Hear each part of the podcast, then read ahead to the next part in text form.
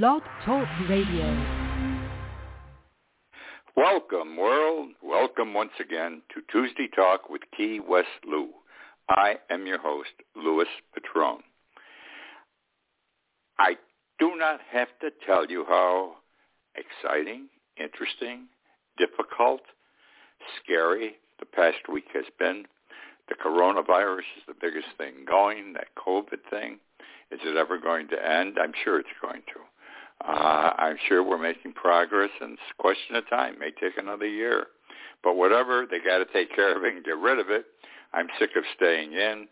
Uh, I'm sick of not doing anything, as you're going to find out during the course of the evening. I even didn't celebrate Christmas Eve with my daughter and her family for fear of picking up the bug of the virus along the way. Uh, excuse me. Going to open tonight with two topics that I wrote about this week and uh, one of my in my blogs on different days.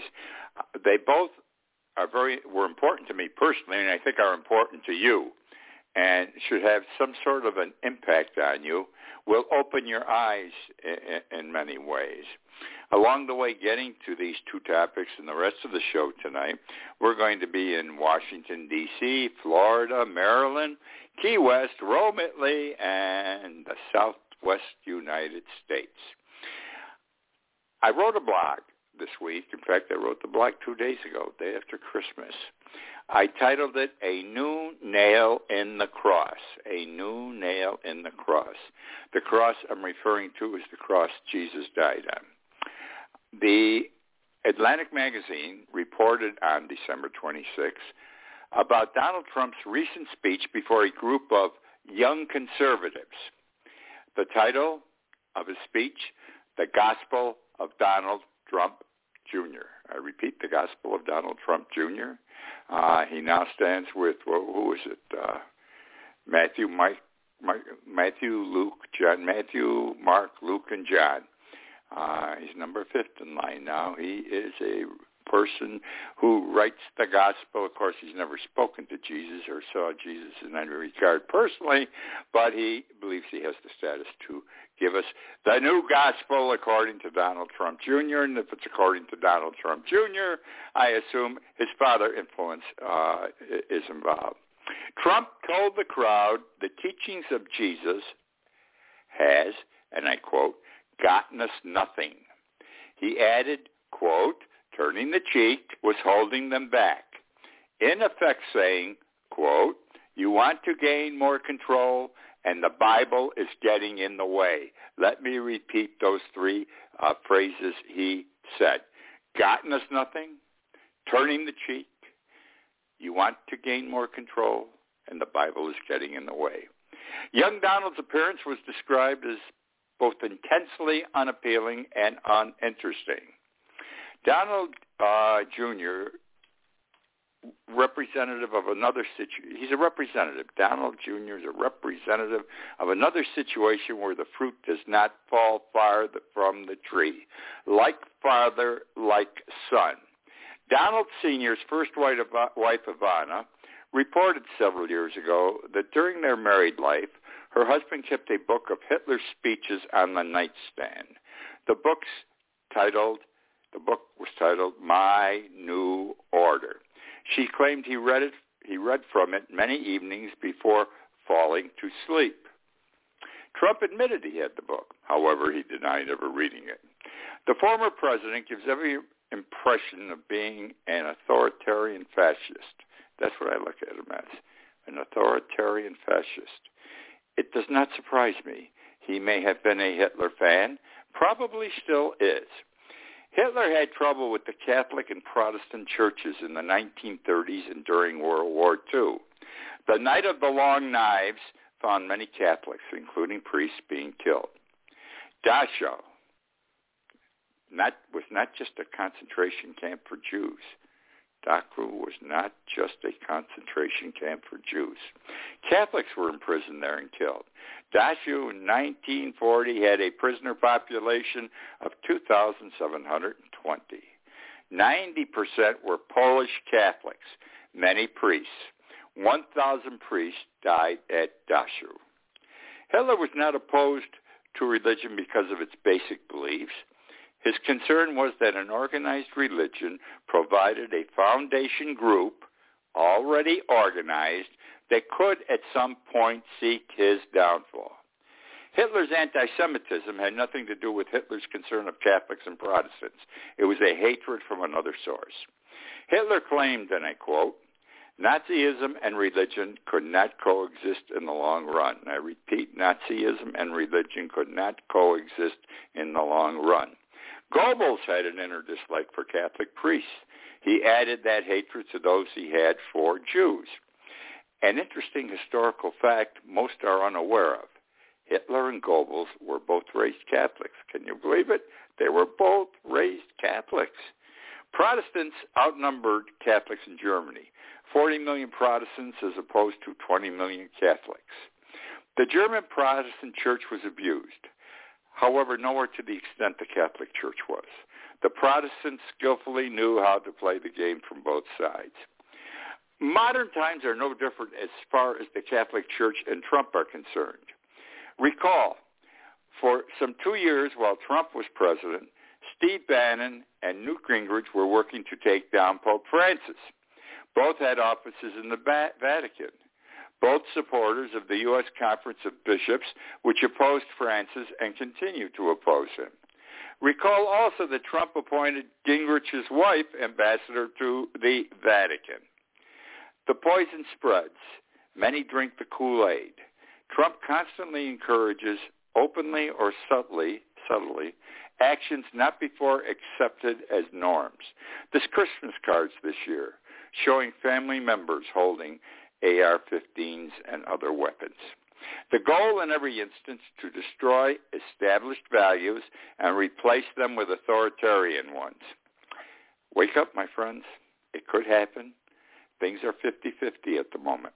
However, the ploy could move those few inches to make it work. It almost did. January 6th. All right. Let's see Almost did January 6th. All right, just a second here. My notes are getting screwed up on me. Um, I want to talk now about Social Security. Social Security. Uh, it's it's a subject I, I've dwelt on over the years uh, uh, because it's important. This column, when did I write this one? This column I wrote this morning. It's important. I'm repeating the columns, the logs, because these are two very important issues. Uh, the first was the religion thing with Hitler and Trump. He's working to destroy the Catholic Church in this country. No question about it. And Social Security. Uh, I call today's article the Social Security Lie. Eight years ago in 2013, I wrote a column entitled The Theft of Social Security. Five years ago, I retitled the column to The Rape of Social Security. At the same time, updated the column where appropriate and added additional reflections. Today's blog is the third time I update and publish the Social Security blog, this time titled The Social Security Lie. My motivation in rerunning the column a third time. First, I am sick and tired of hearing politicians continuing to cry for the cutting or privatization of Social Security. I am angered by their cries that Social Security is an entitlement, an entitlement, increasing the national debt. They make it sound like the elderly are getting something for nothing. Social Security is not an entitlement.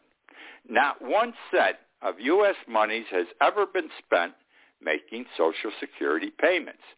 Social Security payments come from the paychecks of working people over the course of their lifetimes with an equal contribution by the employer added on.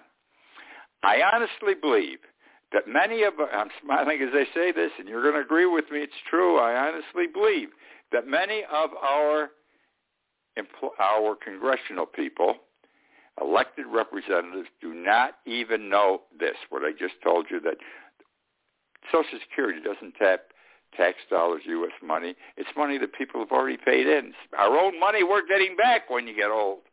I honestly believe they, they're not aware of it, our elected representatives. They are unaware. They believe the garbage the American public has been fed over the years that Social Security is baking, breaking the back of the economy. Second, I am aggravated every time one from a younger generation tells me it is not his or her responsibility to support me in my old age. They are totally unaware of where Social Security payments come from and the theft of Social Security surplus funds, the theft, I repeat, of Social Security surplus funds by the government over the years. Third, Social Security is a very small part of Biden's, you heard me, very, very small part. The Social Security portion concerns itself with the treatment of lump sum Social Security benefits, period. Fourth, and this, this is true what I'm going to share with you now. Some idiot congressman made a claim a month ago that Social Security would be broke by 26, 2026. Social Security would be broke by 2026. No way! A false fact. All of which compels, compels me to republish my 2013 and 2016 columns with what I perceive as a strong title also, The Social Security Lie. Now here's what I said in October 2013, uh, corrected, not corrected, but uh, reworked in, in 2016 and further reworked today. The U.S. government has stolen significant monies from the Social Security Trust Fund. Stolen. Legally, of course. The theft of Social Security is not understood by many. Even elected officials whose business it is to understand a federal program as large as Social Security. Congressional persons have standard talking points which are not true. They erroneously represent to the American public that Social Security cannot support itself, that Social Security is broke, that Social Security benefits must be cut. These congressional persons either know not that of which they speak or, or are intentionally misrepresenting the facts. You will find this column interesting, guaranteed. The United States is in debt to the tune of $31.4 trillion. I can't even conceive of how much money that is. $31.4 trillion. Who is the biggest creditor of the United States? To whom does the United States owe the most money? If you believe Japan or China, you are wrong. The largest creditor of the United States the entity the U.S. government owes the most money to is Social Security, specifically its trust fund. $2.9 trillion and going up each day. The second biggest creditor is Japan, the third China. The United States borrows money from Japan and China, sometimes on a daily basis. The United States owes Japan $1.26 trillion. China is close behind at 1.01. Note that they owe Social Security, however, $2.9 trillion. Excuse me. Uh, the United States, recall the numbers I shared with you just now, owes Social Security more than twice what it owes Japan and China individually, and more than its combined debt obligation to Japan and China. Surprising? Shocking. Social Security is not broken. It has worked well for 81 years. The United States government is broken. Government has been grabbing money from Social Security for years, has never paid a cent back, and from what I can de- determine, has no plan to pay any money back. It has been made to appear that Social Security is a noose around the neck of the United States economy. The people have been told that Social Security benefits must be cut so the economy may survive. Bunk, pure, unadulterated bunk. Examine the pertinent facts. These are the eye-openers, my friends. Social Security comes out of every American paycheck. and employer contribution added to it, the government pays not one penny of the money deposited in the Social Security Trust Fund. The amount a person pays into the trust fund over the course of a working lifetime is substantially more than the benefit derived. A worker pays into the fund generally for 40 to 50 years. The monthly Social Security check received by the senior citizens is peanuts in comparison. Except for 11 years, Social Security has in every year of its existence, 81 years, note, taken in more than it has paid out. There is always a surplus. Since 1984, Social Security has taken in more each year than it has paid out. The money Social Security pays out include old age retirement benefits, that's the monthly check we get, temporary assistance for needy families, Medicare, Medicaid, SHIP, and SSI, all out of the trust fund. A surplus left over each year besides. Amazing. A terrific program Franklin Roosevelt put in place. One problem exists. There should be a hell of a balance in the Social Security Trust Fund. I smile as I share this with you. There should be a hell of a balance. Revenues annually are generally more than what is expended. There is no money in the trust fund, however. The government has taken it all, continues to do so, and never pays a cent back. The genius for the legal looting of Social Security had its beginnings minimally with President Lyndon Johnson. President Ronald Reagan and his financial advisor, Alan Greenspan, jumped in with both feet, as did President William Clinton and House Speaker Newt Gingrich. Bush, too, made no contribution to the formulation of the plan. He simply took advantage of a pro- program already in place. By so doing, he financed significant tax cuts for the rich, paid for the Iraqi war, and funded the 2008 bank bailouts. The plunder of the Social Security Surplus Fund has been legalized. The procedure simple. The United States government was allowed to borrow, and I put that in quotes, the surplus monies. In return, the United States would give the trust fund what were termed, and I quote again, special service non-marketable U.S. government bonds. That's heavy stuff. Special service, non-marketable U.S. government bonds. You can wipe your ass with them, as I'm going to show you in a moment. What are these bonds? Nothing. Non-marketable. They cannot be used as collateral for a bank loan. No sane person would buy them. The bonds, nothing more than IOUs. Respectfully stated, good for use as outhouse toilet paper. A scam. It was thought that if and when things turned adverse for Social Security, the government would redeem these bonds, in effect pay back Social Security. After all, the commitment of the United States and Congress is to meet the country's obligations. The government's ability to pay depends on its power to tax and diagonal or borrow. Congress reflects neither past nor present desire to pay the government refrains from even discussing these IOUs and their payment. Now, where did all this surplus money go? How did certain presidents and Congress spend the money? In four areas. First, to make up for the reduced taxes on the rich. Isn't that wonderful? we didn't get any of it to make up for the reduced taxes on the rich. Thank you, Bush 2 and Trump. Second, two unpaid wars. Thank you, Bush 2, Obama, Trump, and to a minimal extent, Biden. Third, the 2008 bailout of the banks. Thank you, Bush 2 and Obama. Finally, other government programs that needed to be funded for which there might not be sufficient funding without invading the Social Security Trust Fund. The process, again, simple.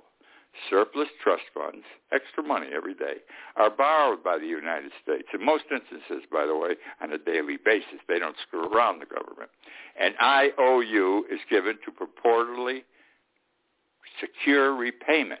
The money goes into the nation's general fund to help pay for tax cuts, wars, and similar things.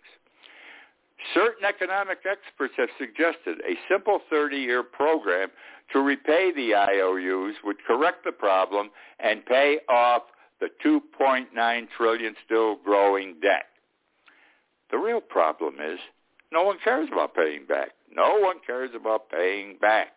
It is the old story of borrowing from Peter to pay Paul, except Peter never gets paid back. The government takes Social Security surpluses and spends them like a bunch of college kids out on a night on the town. Social Security and Medicare should not be touched in any fashion, other than to perhaps increase benefits. Do you, let me. Do you appreciate or realize what I'm going to share with you now? If the government wasn't grabbing this money since 1986 or 84, whatever it was, all right, taking it all, your Social Security check could be at least twice as much as you're getting now, probably more. You heard me? You'd have twice the money coming in every month. Wouldn't that be nice? But but no, because the government doesn't want to do that. They've already taken the money. They don't want to pay it back because if they pay it back, they got to get money from someplace else to take care of the rich and screw the poor. That's basically the way I, I see it. The, the only way to see it. Okay. Uh, it would be nice though. We get twice as much money back at least. Do the paperwork. You'll see how it works. Another plan would be for the government to stop immediately removing any funds from the trust fund. The surpluses would build, would build up rapidly. If they stopped taking money within a year or two, we'd have, oh, how much money in that trust fund. And at some point, they could start increasing those checks we receive on a monthly basis. Again, it's our money. The sad, this sad scenario makes me wonder, makes anybody wonder, whether the government even cares about the 99%.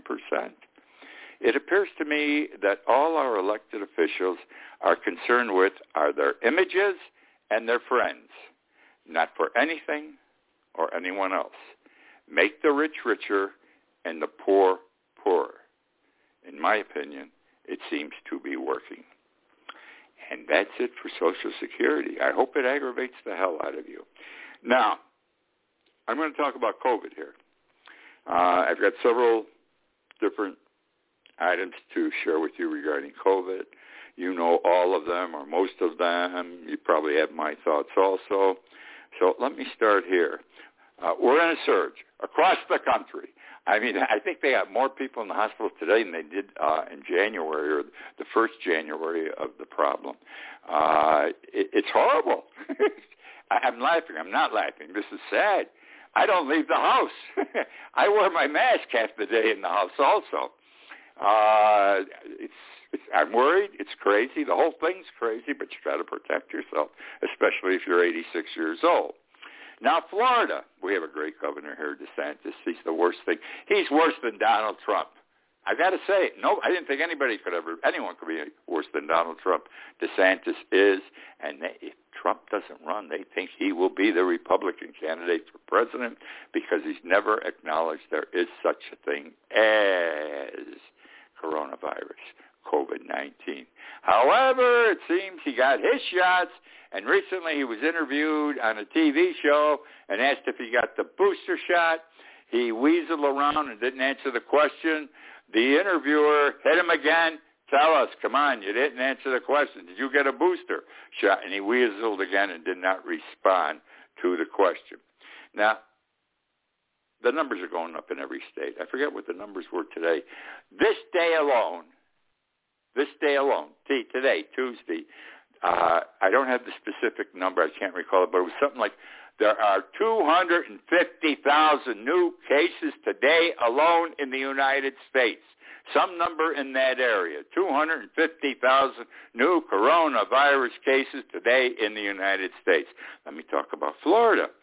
Uh, now, over the Christmas weekend, and the Christmas weekend would be Saturday and Sunday, according to this report, 39,000 new cases were reported in Florida over the Christmas weekend. 39,000 new cases, two days were reported. On Christmas Day, 21,040. On Sunday, 17,955. Uh, ridiculous, terrible, horrible. Even down here, we're getting killed in Key West. Everybody's the numbers keep going up. I honestly believe they're going to correct this thing. It's not wishful thinking. It may take a whole year. It may take six months. Uh, the best people in the world are working on curing this virus, uh, and it'll get done. It'll get done. But a lot of people are going to die between, get sick and die between now and then. I hope none of us are some of those people. Maryland is an example of the hospitals being overloaded. Two Maryland uh, healthcare centers uh, have declared their hospitals as, and I quote, disasters. Okay, disasters because of rising uh, COVID cases. The hospitals are the University of Maryland Upper Chesapeake Health, University of Maryland Upper Chesapeake Health, and Harford Memorial Hospital. Coronavirus cases in these two hospitals in the month of December alone have so far risen 458%. Hospitalizations, 458%. They don't have enough beds. They don't have enough medical staff. An official at one of the hospitals said, and I quote, the demand for our services has outstripped our resources, which includes staffing. He said, and I quote, we are at the burnout stage and we are at the moral distress stage for our staff members. All right. Another administrator said, and this is the important thing, and I quote, between 75 to 80 percent of the patients admitted to the hospitals because of COVID-19 uh, have been unvaccinated. People, the people going to the hospital now in the huge numbers are the unvaccinated. The people that are generally infecting the rest of the population are the unvaccinated. Okay? Uh, they're smart, you know. They're strong-minded people. I can do what I want. This is a freedom. I don't have to have this imposed on me. Well, some of them are going to die, and when they want to get the shot, it's going to be too late. Uh, well, Dr. MSNBC has Dr. Gupta. He's been on the show for about two years now. I watch MSNBC every day, and he's a young guy, smart, smart. He always comes up with a straight answer, no screwing around. And here's what he had to say uh, about the, helping to correct this problem in a certain fashion. He has called for the hospitals to deny medical assistance and care to anyone who remains unvaccinated against COVID. Gupta said, and I quote, any unvaccinated person uh, needing, requiring medical attention should be last in line.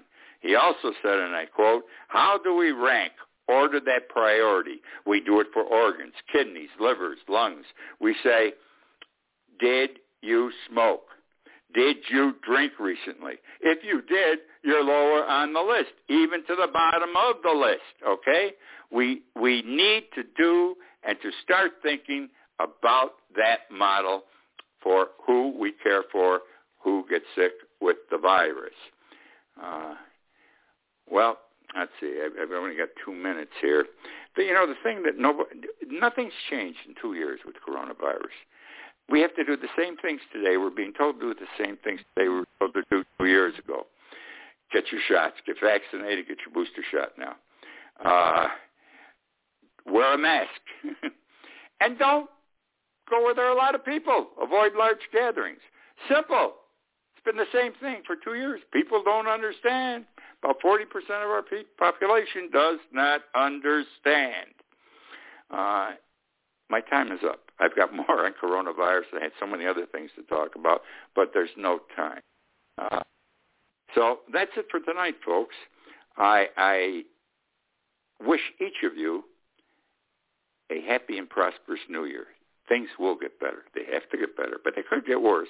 But let's hope everything gets better, and I hope everything gets better for you. And other than that, good night.